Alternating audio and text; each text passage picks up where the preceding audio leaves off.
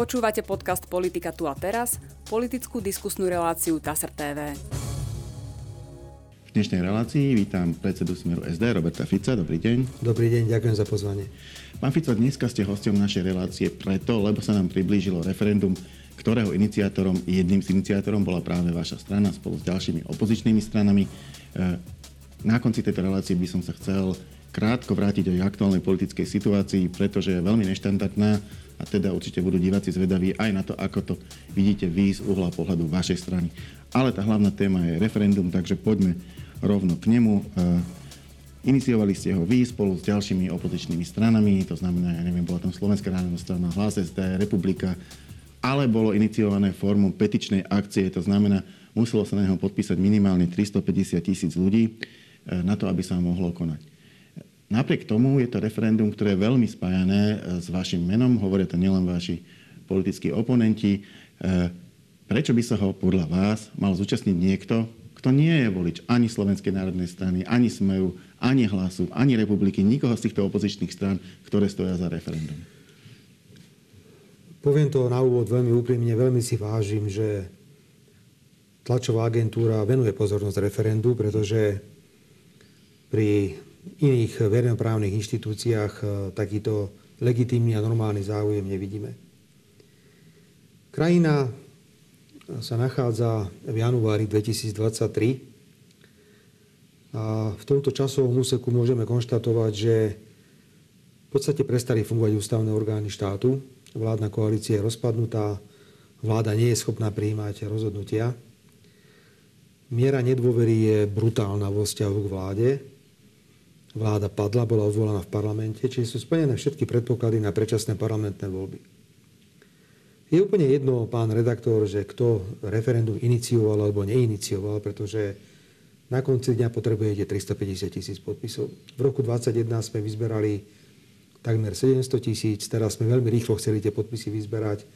Bolo ich v extrémne krátkom čase vyzberaných 400 tisíc. A tvrdíme, že musíme urobiť e, zmenu ústavy, ktorá umožní konanie predčasných parlamentných volieb. Viete, ja som e, niekedy už až e, nemilo prekvapený z vyjadrení, ktoré počúvam. Napríklad dnes hovorí strany Oľano alebo za ľudí, že tvoria akúsi blokujúcu menšinu 60 hlasov, a že nebude schopné zmeniť v parlamente Ústavu Slovenskej republiky, aby sme vôbec mohli konať predčasné voľby, lebo to je rozhodnutie Ústavného súdu. No, musíme, áno, že... My to tam musíme dať. Jednoducho do ústavy to musíme dať, že buď to bude rozhodnutie Národnej rady, alebo to bude referendum, ktoré skráti funkčné obdobie. Ak teda vidíme, a videli sme, že od roku 2021, kedy takto Ústavný súd rozhodol, nebola a nie je vôľa zmeniť Ústavu Slovenskej republiky, vidíme, že štát nemá k dispozícii nástroj na riešenie politickej krízy, ktorá tu je, no tak sme si povedali, presadíme to v referende. Preto, aby sme naliali do tohto pohára čisté víno. Toto referendum, ak ľudia do neho prídu a povedia áno a bude mať tento, toto referendum platný výsledok, bude znamenať, že ľudia zmenia priamo ústavu. Nebude treba nič robiť, ale ten text, ktorý je v referendovej otázke, sa automaticky stane súčasťou Ústavy Slovenskej republiky. Obrovský význam tohto textu je v tom, že nehovoríme o potrebnej ústavnej väčšine 90 poslancov na vyvolanie predčasných volieb, ale bude stačiť 76 poslancov, pretože ak stačí na pád vlády 76, malo by to podľa nás stačiť aj na Ehm, vyhlásenie predčasných volieb. A samozrejme potom ešte referendum k tomu bude. A nebude to znamenať, že tie budúce vládne eh, koalície, pretože vy sám sa netajíte ambíciou eh, pokúsiť sa eh, vyhrať v najbližších parlamentných voľbách. Samozrejme, tú ambíciu má viacero strán, ale teoreticky máte šancu byť v tej budúcej vládnej koalícii, tak si to možno viete predstaviť. Nebudú príliš krehké. Jednak bude môcť zbierať podpisy na referendum ktokoľvek. To znamená, budú vám môcť ľudia skrátiť vaše vládne obdobie. To bolo aj to teraz tak. No, boli referenda, ale ukazuje sa, že, že prebiehali v rozpore s ústavou, takže... Pán redaktor, pokiaľ by pani prezidentka v roku 2021 nepodala nezmyselné podanie na ústavný súd, tak by platilo, že Národná rada si môže sama ústavným zákonom teda 90 hlasmi, skrátiť volebné obdobie. Tak to bolo. Ale iba prax, iba prax to priniesla, proste v praxi sa to takto dvakrát stalo, ale nebolo to nikde v ústave uvedené. Trikrát sa to, no. ale stalo sa trikrát v roku 1994, 2006 a potom v roku 2011. Čiže my sme si vedeli skracovať volebné obdobie a riešiť politickú krízu. Rovnako platilo, že bolo možné konať aj referendum o predčasných parlamentných voľbách. To všetko tam bolo. Len bolo prezident, bolo. Áno, prezidentka ale potom to zmarila tým, že to podala na Ústavný súd Slovenskej republiky. Preto ak vidíme nezáujem Národnej rady riešiť zmenu ústavy, tak to musia urobiť e, ľudia priamo. A ja opäť len využívam túto reláciu a poviem ľuďom, ak chcete ľudia predčasné voľby a ľudia ich chcú, pretože my sme dnes e, zahádzaní faktúrami, zahádzaní podaniami od, od, od ľudí, žiadajú nás, robte niečo, tak musia do toho referenda prísť. Pretože ak referendum nebude úspešné, ja som veľmi skeptický, či je Národná rada schopná prijať akúkoľvek zmenu ústavy, a už som vôbec skeptický, že či je schopná 90 hlasmi skrátiť volebné obdobie Národnej rady. Nám sa môže stať, že tento chaos, ktoré naberá na obrovských otáčkach teraz v tomto okamihu, môže pokračovať v celom roku 2023 až do riadných volieb roku 2024, čo by túto krajinu neuveriteľne poškodilo. No, ja tu mám poznamenané, ako dopadli tie referendá doteraz. Má veľmi, veľmi vysoké kvórum e, v referende musí prísť viac ako polovica všetkých registrovaných voličov. To znamená, keď ich príde menej, to referendum je považované za neúspešné. Vieme, aké, aká bola účasť na posledných komunálnych a regionálnych voľbách. To znamená, nie je vôbec jednoduché takúto vysokú účasť dosiahnuť. Zatiaľ iba jedno jediné referendum o vstúpe Slovenska do Európskej únie malo účasť 52,15%, teda bolo platné. Čo tu mám poznamenané o tých ostatných? V 94. prebehlo referendum o preukazovaní finančných prostriedkov použitých pri privatizácii. Účasť bola necelých 20% v roku 1997 prebehlo to zmarené referendum Mečiarové. Tam naozaj prišlo iba necelých 10% ľudí. V roku 1998 prebehlo referendum o zákaze privatizácie strategických podnikov. To prebehlo zároveň e, s voľbami a tam, tam to takmer vyšlo. Tam vyšlo 44,25% Dvakrát sme mali referendum o skrátení volebného obdobia v roku 2000-2004, účasť 20, respektíve 35,8% Jedno bolo v roku 2015 o tradičnej rodine, účasť 21% a v roku 2010 bolo referendum so šiestimi otázkami, to vtedy, myslím, Saska ano, e, bola motorom toho referenda. Tam prišlo 22,84. Je proste veľmi ťažké priblížiť sa k tým Dobre, 50%. Pán redaktor, uvedomte si, že každé referendum sa koná v nejakej atmosfére a ja, ja si nepamätám za 30 rokov, čo pôsobím v slovenskej politike, že by bolo toľko miery, alebo taká miera nespokojnosti. Ja cítim veľkú mieru agresivity aj zo strany ľudí. Pokiaľ ide o to, že treba toto zmeniť, treba urobiť niečo. Preto ja by som hneď automaticky na základe týchto čísel, ktoré sú veľmi presné, ktoré ste uviedli, nemohol konštatovať, že nikdy nebolo referendum úspešné, iba jedno a to veľmi tesne pri vstupe do Európskej únie, tak všetko ostatné e, je prakticky odkázané na neúspech. Opäť, tá matematika je veľmi jednoduchá. Ak chceme predčasné voľby, musíme zmeniť ústavu. V parlamente nechcú zmeniť ústavu a nechcú predčasné parlamentné voľby. Ani pani prezidentka nechce predčasné parlamentné voľby, lebo jej progresívne Slovensko nie je ešte na predčasné voľby pripravené. Preto jediná cesta, ako zmeniť ústavu, je to dobre pripravené, je prísť 21. do referenda. A potom hneď, ako náhle by výsledok referenda bol zverejnený v zbierke zákonov, lebo musí byť zverejnený, budú mať politici v dispozícii nástroj v podobe buď referenda, alebo 70 českých v parlamente Pýtali ste sa na tú krehkosť alebo nekrehkosť, že či nové vlády nebudú vystavené nejakým pravidelným útokom. No ale povinnosťou vlády je udržiavať väčšinu. Boli všetci prekvapení, keď my sme si kladli teraz nejaké podmienky po tom, čo vláda stratila väčšinu v Národnej rade. Ak máte väčšinu, tak v tej väčšine viete rozhodovať a nie vždy potrebujete tú opozíciu. Ale keď väčšinu nemáte, stratíte ju, musíte sa o tú väčšinu uchádzať a musíte robiť nejaké kompromisy s opozíciou. Preto 76, ktorá je rozhodujúca, aby ste mali väčšinu v parlamente, aby ste mali dôveru vlády. Ak ju stratíte, tak je úplne legitimné hovoriť o predčasných parlamentných voľbách. Čiže mne to, mne to sedí. A asi, asi mi uznáte, pán redaktor, že po 30 rokoch skúsenosti v politike by som nešiel do nejakého rozhodnutia, ktoré by mohlo ohrozovať budúce vlády veľmi lacným spôsobom, že hoci kto by si kedykoľvek čokoľvek v tom parlamente zmysel. Áno, vláda bude pod väčším tlakom, ako je teraz, ale táto vláda nie je pod žiadnym tlakom. Ona je odvolaná, tá vláda. My sa nevieme dostať predčasným parlamentným voľbám. Tu nám pobehuje odvolaný pán Heger. No, tvári sa, že vládu. Ešte, mám ešte pár, pár otázok k referendu a potom sa môžeme dostať k tomuto. E, sú tam, sú tam v podstate dve. Ono je komplikované dvomi, dvomi faktormi. Jeden je ten, že Občania očakávali, že tým referendum sa skráti volebné obdobie. Minimálne to, tá prvá referendová otázka, na ktorú sa zbieralo tých 600 tisíc podpisov, bola takáto. Tuto aj keď prídu a presadia tú zmenu ústavy, ešte to nebude automaticky znamenať skrátenie volebného obdobia. Ak sa rozprávame o tom, že veľa ľudí je už aj unavených z politiky a, a nevládzu sa už ani pozerať na to, čo sa na politickej scéne deje, je možné, že, že táto pasivita, e, pretože nebudú vidieť nejaké jasné vyvrcholenie toho, toho referenda, e, môže prispieť k tomu, že, že bude ťažké prekonať tých 50 Áno, pán redaktor, my musíme sa pripraviť na všetky varianty, ale toto nie je stav, ktorý spôsobila opozícia. Tento stav, ktorý tu máme, že nevieme zorganizovať predčasné voľby, spôsobila pani prezidentka tým, že sa obrátila na ústavný súd úplne nezmyselne. Dovtedy sme si kľudne organizovali referenda o predčasných voľbách, príjmali sa ústavné zákony o skrátení volebného obdobia. Bohužiaľ, ústavný súd na základe podnetu prezidentky rozhodol, my musíme rešpektovať ústavný súd Slovenskej republiky, že musí sa ústava zmeniť. Áno, máte pravdu. Ak by sme len zopakovali históriu a povedali, že na vyvolanie predčasných volieb je treba 90 v parlamente, tak e, bol by som veľmi skeptický. 90 v parlamente určite nie je. Novum tohto referenda je v tom, že hovorí o 76.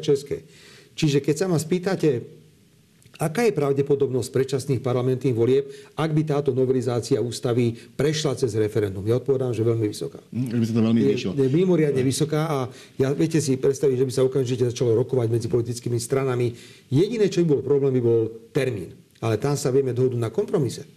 Samozrejme, že nechať trápiť túto krajinu do septembra nie je asi najlepšie riešenie, no ale keď chcete sa dohodnúť s niekým, tak musíte niekedy pristúpiť aj ku kompromisným rozhodnutiam. Si už by som aj vedel anticipovať vašu odpoveď na ďalšiu otázku, aj tak ju položím. Referendová otázka má skoro 250 slov, je, je mimoriadne dlhá a to práve preto, že je v nej vložené to paragrafové znenie ústavnej zmeny. E, toto tiež môže pôsobiť na ľudí tak, že nechápu celkom, na čo sa ich dopýta. My sme e, akceptovali rozhodnutie ústavného súdu v tom, že existujú dve formy zákonodárnej činnosti. Jednu zákonodárnu činnosť vykonáva Národná rada a tú druhú môžu ľudia vykonať cez referendum. Preto sme vložili priamo do referendovej otázky, ako ste správne povedali, text zmeny ústavy, ktorá bude viesť k predčasným parlamentným voľbám. Odpoveď e, je, veľmi jednoduchá a treba to naformulovať následovne. Ľudia, ak si myslíte, že predčasné parlamentné voľby sú riešením pre túto krajinu, ja si myslím, že sú, ale trpezlivo si počkajme aj do riadnych e, parlamentných e, volieb, tak treba zahlasovať e, v referende odpovedou áno. Vaša odpoveď áno znamená, že zmena ústavy, ktorá je v otázke, bude realizovaná, táto zmena sa stane automaticky súčasťou ústavného poriadku a hneď na druhý deň, ako to bude zverejnené v zbierke zákonov, môžu politici v Národnej rade 76 hlasmi, čo je úplne reálne, vyvolať prakticky okamžite predčasné parlamentné voľby. A ako by ste ako opozičná strana reagovali na teda iné dve možnosti. Poprvé, že referendum by teda bolo platné, ale ľudia by povedali väčšinovo, že nie, neželajú si predčasné voľby, aj keď to je veľmi hypotetický scenár, môže sa stať. A potom taký, ktorý je oveľa pravdepodobnejší, že bez hľadu na to, aké budú odpovede, nebude dosť ľudí. Musíme rátať aj s variantom, že nepríde dostatok ľudí do referenda, alebo to kvórum je postavené veľmi vysoko. Preto aj e, pomerne významne burcujeme. Tak som rád, že sa konečne zobudili aj iné opozičné strany, lebo hlavný iniciátor tohto referenda a tejto petičnej akcie bol Smer Slovenská sociálna demokracia. A veľmi vítam, že teraz vidím na iniciatívu hlasu, vidím iniciatívu Slovenskej národnej strany, vidím iniciatívu republiky a ďalších a ďalších. Takže toto riziko tu je. Ale znovu môžem len apelovať na ľudí, ľudia, ak chcete na Slovensku zmenu, je dôležité zmeniť ústavu. Nemyslím si, pán redaktor, že by sme sa mohli v reálnej e, podobe baviť o situácii, že by ľudia povedali nie. Pretože referendum je zväčša vždy tak nastavené, že keď niekto do toho referenda ide, tak na položenú otázku odpoveda, odpoveda väčšinovo áno. Mm, ja kvôli tomu tam išiel. Áno, lebo tam išiel. Ja si myslím, že keby došlo k tomu, že to referendum je platné, že tam príde dostatok ľudí, tak z tých ľudí, ktorí do tohto referenda by prišli, by určite viac ako 90% odpovedalo na túto otázku áno. Toto sa nebojí, že by povedali nie. Poďme teda na domácu politickú scénu. Referendum je jedna vec, je samozrejme to veľká politická udalosť, ktorá príde o týždeň, ale ako ste už spomínali, je v kontexte veľmi vážnej vládnej krízy a máme vymenovaný dočasný, dočasný vládny kabinet pod vedením pána, pána Hegera. Pani prezidentka nakreslila takú určitú cestovnú mapu, podľa ktorej by sa mali správať strany. To znamená, mali by nájsť riešenie z tejto situácie a ponúknuť jeho do konca januára. V opačnom prípade bude ona konať v súlade s ústavou, čo si teda väčšina politologov vysvetľuje tak, že by vymenovala nejakú svoju úradnícku vládu. E, aký je váš pohľad na to, čo sa stalo a kde vidíte z tejto situácie východiska? Ešte také trošku počudovanie vyjadrím, že najvyšší ústavní činiteľia traja, teda máme prezidentku, máme predsedu parlamentu a máme odvolaného premiéra, sa nedokázali postaviť čelom k referendu. Chápem, pán redaktor, keď politická strana, líder nejakej politickej, napríklad Sulík povie, že jemu sa referendum nepáči a nebude odporúčať ľuďom, aby do referenda išli. To je normálne. Ale keď ste najvyšší ústavný činiteľ, najvyšší sú traja, a je to základná e, vec upravená v ústave, teda právo ísť do referenda. Ne, nechápem, ako môže niekto povedať, že nebudem nahovárať ľudí, aby do referenda išli. Ja som bol raz konfrontovaný v ústavnej funkcii s referendum, keď som bol predsedom vlády, tak vtedy bolo o rodine, o rodine, o rodine. Napriek tomu, že som mal milión výhrad, som povedal, ja nikdy nebudem ľudí odhovárať od účasti. Toho referenda som sa priamo zúčastnil. Aj som tam išiel ako predseda vlády. Samozrejme, keď som nebol v ústavnej funkcii, ako jeden z troch najvyšších ústavných činiteľov, tak som mohol mať na iné referenda iný, iný názor. Ale k tej vašej otázke, pani prezidentka nechce predčasné parlamentné voľby, ale inak si... naznačila to ako jeden z pravdepodobných scenárov. No, keď je, tak jedna vec je, že čo chce pani prezidentka a druhá vec aká je realita. Tá realita môže prezidentku prevalcovať, ale jej subjektívny pocit je, že predčasné voľby nie, lebo ona je v podstate hovorkyňou progresívneho Slovenska a nechce sa k tým voľbám zatiaľ nejako tlačiť progresívne Slovensko, a lebo nie je na to pripravené. Odkiaľ čerpáte tú informáciu, že je proti predčasným voľbám? Lebo je to taká úvaha, že Keby... strana, z ktorej ona vyšla, je... Pán, pán redaktor, ak je niekto za predčasné parlamentné voľby, tak koná. Prečo prezidentka nevyvinula žiadnu iniciatívu vo vzťahu politickým stranám? Prečo prezidentka neapeluje v parlamente na poslancov, aby prijali novelizáciu ústavy? Ja som nič také nepočul. Ja som nepočul, že by v novoročnom prejave alebo niekde vo vystúpení v Národnej rade prezidentka povedala, viete čo, ja som dosiahla to, že na ústavnom súde prijali rozhodnutie, že musíte zmeniť ústavu, ja vás žiadam, zmente ústavu. Ona to nechce. Ona nechce predčasné parlamentné voľby, pretože ak dôjde k tomu, že do 31. januára rozbitá vládna koalícia problém nevyrieši, čo je veľmi pravdepodobné. Prezidentka môže podľa ústavy vymenovať za premiéra koho chce. Plus môže požiadať toho premiéra, aby jej predstavil nový kabinet, ktorý by potom ona vymenovala. Takáto vláda však musí prísť za programovým vyhlásením vlády do parlamentu do 30 dní a Národná rada musí hlasovať o dôvere tejto vlády. No že keď neodhlasuje, tak žiadna, sa nič také veľké nestane. Áno, žiadna vláda, vláda, žiadna vláda takéhoto typu nedostane dôveru v parlamente. Teoreticky môžeme byť svetkami látania politických dier, ktoré tu budú až do riadnych parlamentných volieb, ale to si ja celkom neviem predstaviť, pretože pozrite sa, ako sa napríklad e, nedokázali skopiť, pokiaľ ide o tie nešťastné obrovské faktúry, ktoré dostávajú teraz malí a strední podnikatelia za elektrínu. Veď o tom všetkom vedeli. Oni vedeli presne. Naviac my sme ich rok a pol upozorňovali, 8 schôdzi Národnej rady sme zvolávali. Poďte o tom hovoriť, budete mať s tým vážny problém. Myslíte, že to vede, mohli, mohli zabrániť? Mohli. mohli? Nie, nie, tu nejde o zabránenie. To je otázka kompenzácie, to je otázka nejakých mechanizmov.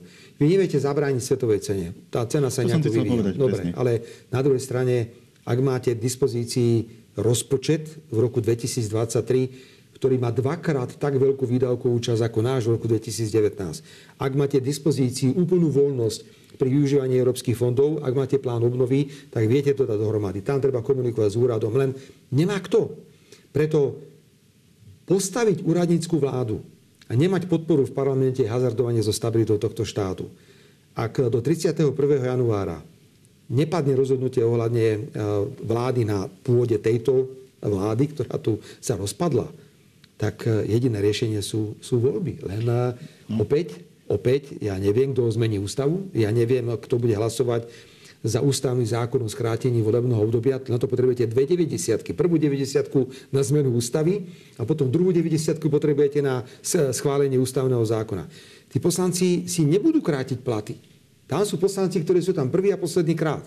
On si to zráta. Prečo by som ja mal prísť už v máji alebo v júni o svoju výplatu, keď ju ešte môžem mať povedzme ďalších 8 alebo 9 mesiacov? To je tragédia slovenského politického systému, že tí poslanci, ktorí nechcú predčasné parlamentné voľby, sa pozerajú na výplatnú pásku a nepozerajú sa na tú krajinu. Mimochodom preskočili sme ako keby tak veľmi rýchlo e, ešte jeden medzikrok. Naozaj sa pán Heger e, snaží získať tých 76 podpisov e, ako som sa rozprával s našim publicistom pánom Hrabkom, je to ako keby neformálne rokovanie. On jednoducho hľadá podporu, aby potom mohol prísť za prezidentkou a požiadať ju o to poverenie.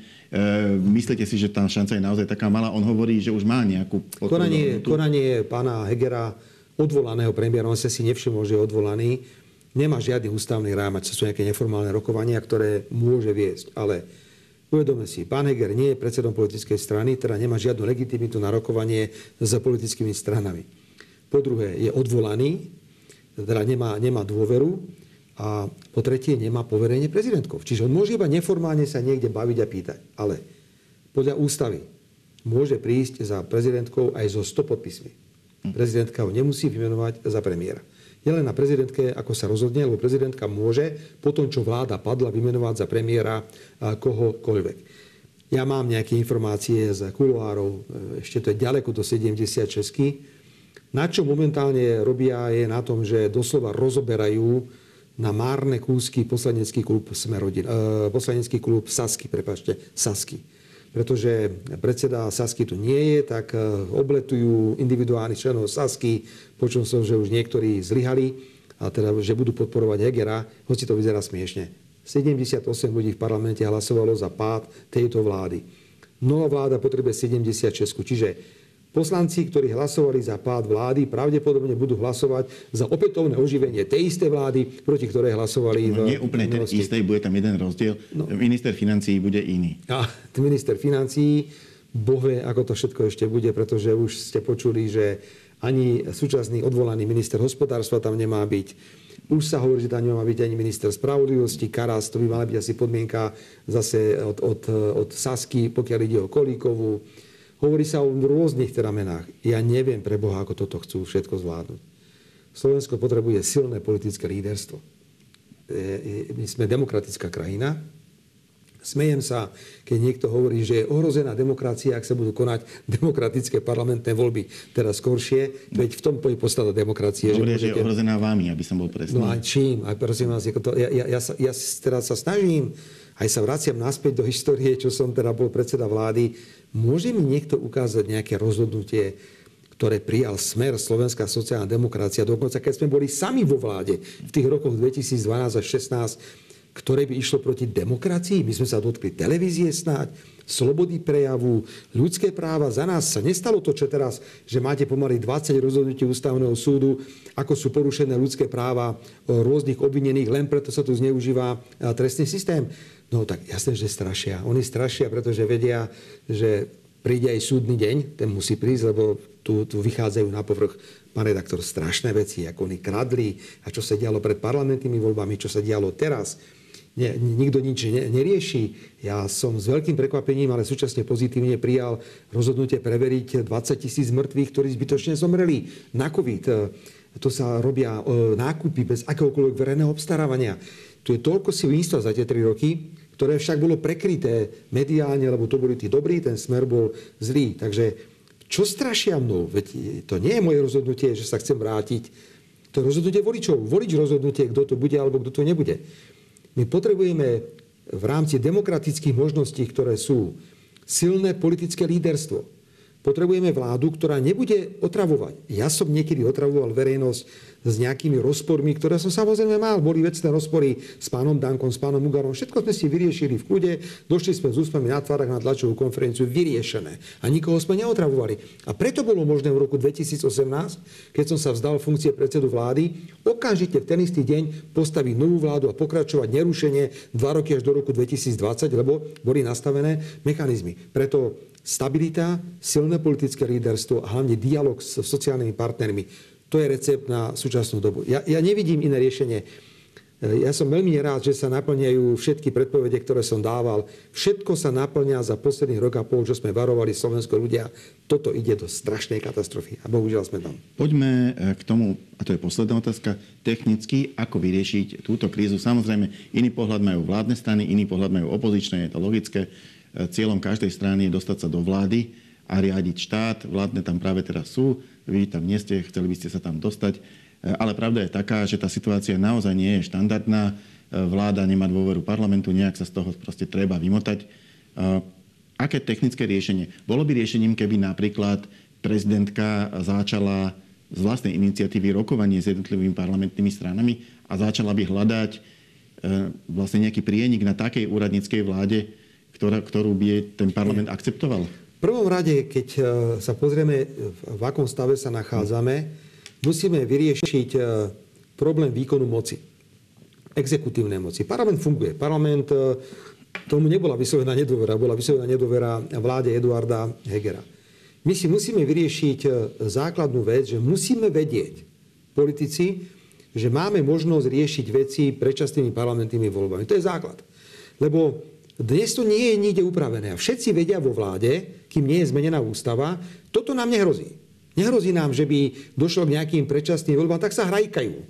Naťahujú čas, vedia, že žiadne voľby nebudú, pokiaľ nebude zmenená ústava. Preto rokovania s politickými stranami sú dôležité. Na prvom mieste by mala prezidentka tlačiť Národnú radu a vládnu koalíciu, aby odsúhlasili zmenu ústavy. Zmenu ústavy, ktorá umožní konanie predčasných parlamentných volieb. To je základ. A my preto tvrdíme, že to referendum je strašne dôležité, lebo oni to nechcú urobiť. Nechcú to urobiť, už to počúvam aj z úst, že pán Naď to hovoril, hovorila to pani Remišová, že oni tvoria blokujúcu 60 nebude žiadna zmena ústavy, nebudú žiadne predčasné voľby, lebo predčasné voľby sú nebezpečné pre demokraciu, čo je asi vtip roka, aký som, aký som počul. Ja si myslím, že základom riešenia ústavnej krízy a nielen ústavné krízy, máme krízu sociálnu, máme hlbokú krízu právneho štátu, to, čo dorobili so zneužívaním trestného práva, to bude ešte vyšetrované v budúcnosti, tomu sa naozaj musia venovať. Čo dorobili s covidom, tá kríza je obrovská.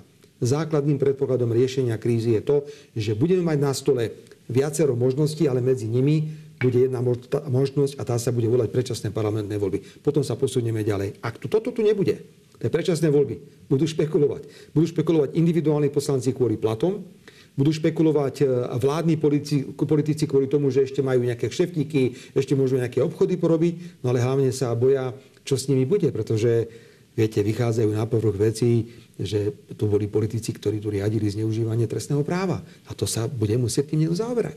Niekto bude asi musieť povedať, ako to bolo počas toho covidu s nákupom tých prostriedkov. Je to není novú. Dnes má obrovský problém šéfka Európskej komisie kvôli tomu, že Natajnáša vybavovala nákup, najväčší historický nákup e, vakcín proti covidu so firmou Pfizer. Aj u nás sa diali veci. Nepamätáme si malú trnavskú firmu, napojenú na Matoviča, ktorá jednoducho zarobila Majland. Majland na nákupe nejakých pomôcok.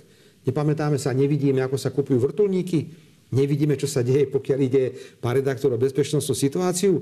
Nikto o tom nehovorí akože v pohode. Američania nám oznámili, že stiahujú patrioty zo Slovenska. A kto pre Boha chráni ten vzdušný priestor, sa teda pýtam. Jeden patriot už bol stiahnutý, druhý idú stiahnuť teraz. Zostanú vám dve batérie patriotu, ktoré patria Nemcom. To znamená, vzdušný priestor Slovenskej republiky nie je chránený. Ale S-300, unikátny systém, stokrát lepší ako Patriot, bol zadarmo odovzdaný na, na Ukrajinu. Lietadla, ruské lietadla, alebo sú ruské, preničené, sa uzemnili, nemáme žiadne lietadla. Náš vzdušný priestor nám chránia Poliaci s Čechmi, teraz sa hlásia k tomu aj Madery. Spýtam sa, ako to je s bojovou technikou. To, čo nám ten starý nemecký tank ukázali, ten jeden, ktorý akože prišiel, a kedy prídu tie ďalšie? A to je čo za tank moderný, že tam sa ručne nabíja do toho kanóna, kým všetky tie BVPčka, ktoré sme odniesli e, na Ukrajinu, mali automatizované nabíjanie. Čo zoberiete za segment, je problém. 20 eurové poukážky. My sme sa bili so zajacom 20 korún, zajacové 20 korunáčky. A teraz to budú Hegerové 20 eurovky, ktoré pýtajú myslíte, ambulancia. ambulancia. Ambulancia. Čo s tým budeme robiť? A tí lekári hovoria správne, však ste nás nechali, vláda, my teraz platíme 10 krát viacej za teplo, za elektrínu a neviem za čo všetko, tak my ideme s tým niečo robiť. Ale nemôžete nechať pacienta, ktorý má garantovanú v ústave nejakú mieru zdravotnej starostlivosti, že za to, že ho vyšetrí odborný lekár, bude platiť 20 eur. To sme kde? Toto všetko sa musí vyriešiť a to bude riešiť len vláda, ktorá bude mať na to priestor, čas a kľud. Vláda musí 98% energie venovať problémom, ktoré sú v krajine a nech si nechá 2% na svoje vnútorné e, problémy. Táto vláda to robí, rozbída vláda, rozpadnutá, odvolaná to robí úplne inak. 2% energie, a to je tiež také celé vyplašené, oplašené, venujú riešeniu a 98% energie venujú sami sebe. A preto takto tá krajina aj vyzerá. Ďakujem pekne, to bola posledná otázka a posledná odpoveď tejto našej debaty. Ja sa im ďakujem. Ďakujem aj ja ešte raz za tento priestor a pozývam všetkých ľudí 21. januára do, do referenda. Je to najvyššia forma priamej demokracie. Máme ju v ústave a keď ľudia chcú zmenu, musia prísť. Už nestačí doma iba frflať pred televízorom alebo pri rádiu alebo pri čítaní novín. Treba prísť a ukázať svoju voľu. Ďakujem pekne. A my sa v našej relácii stretieme opäť na budúci týždeň. Dovidenia.